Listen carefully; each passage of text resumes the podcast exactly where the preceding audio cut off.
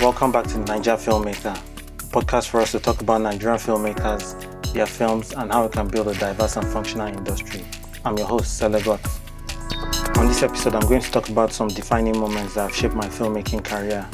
I'm also going to talk about some of the things that have influenced my approach to the industry and what I hope to achieve.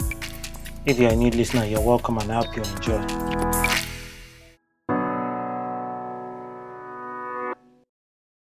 When I was much younger, I always struggled to get my cousins and siblings to listen to my stories because I was the youngest, and when I eventually got them to listen, my stories tended to be long-winded and boring.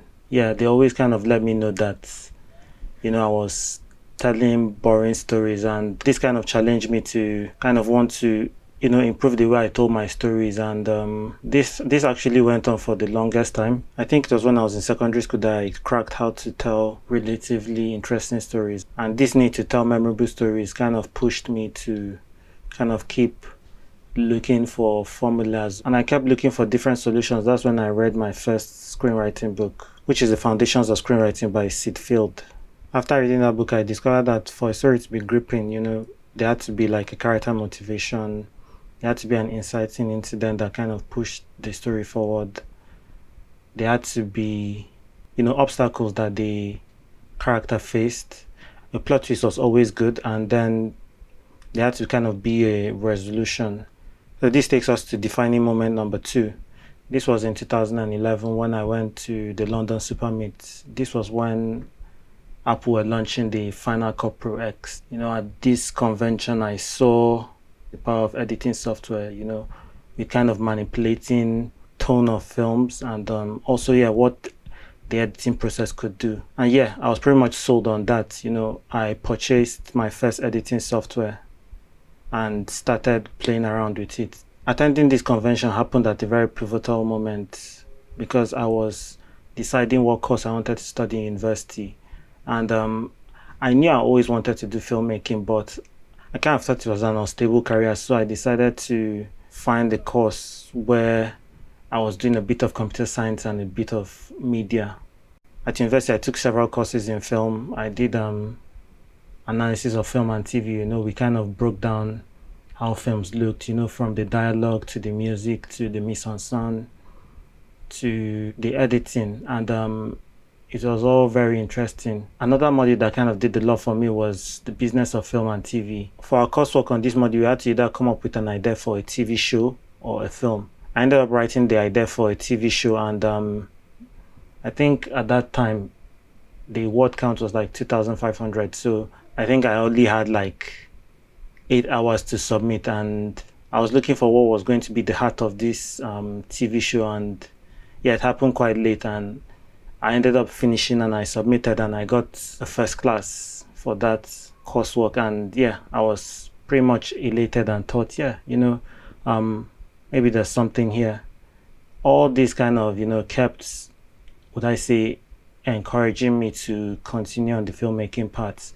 I ended up graduating, and I thought, why not? I'm enjoying this filmmaking. Why not go to film school? So I eventually got into film school, and trying out different crew roles, it was pretty much exciting.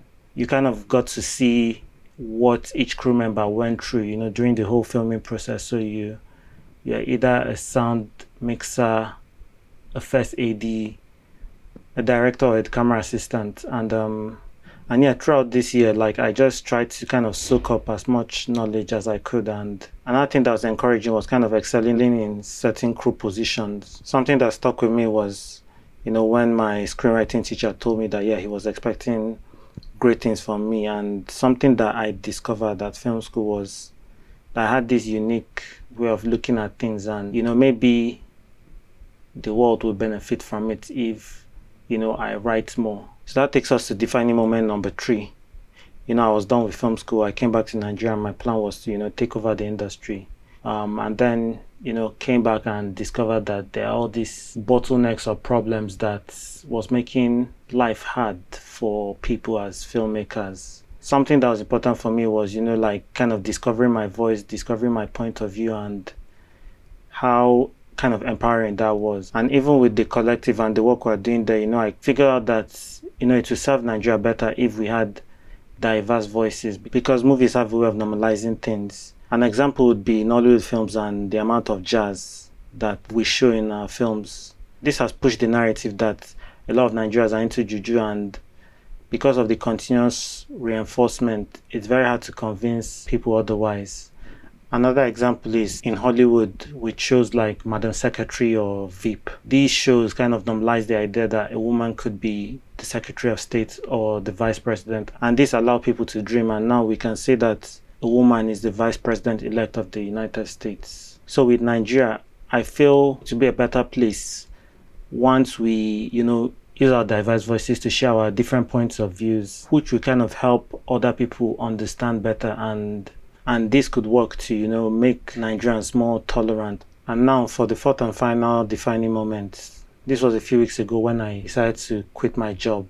For most of the time, I kept dreaming of, being on sets, working on film projects, and right now I can actually do that. I'm really excited for the projects I'll be working on over the next few months, for different people I'm going to meet, and also for the surprises that this job kind of has in store. So those were some of the defining moments in my filmmaking career. If you have an idea or you want to collaborate, please let me know, and I can't wait to hear from you. We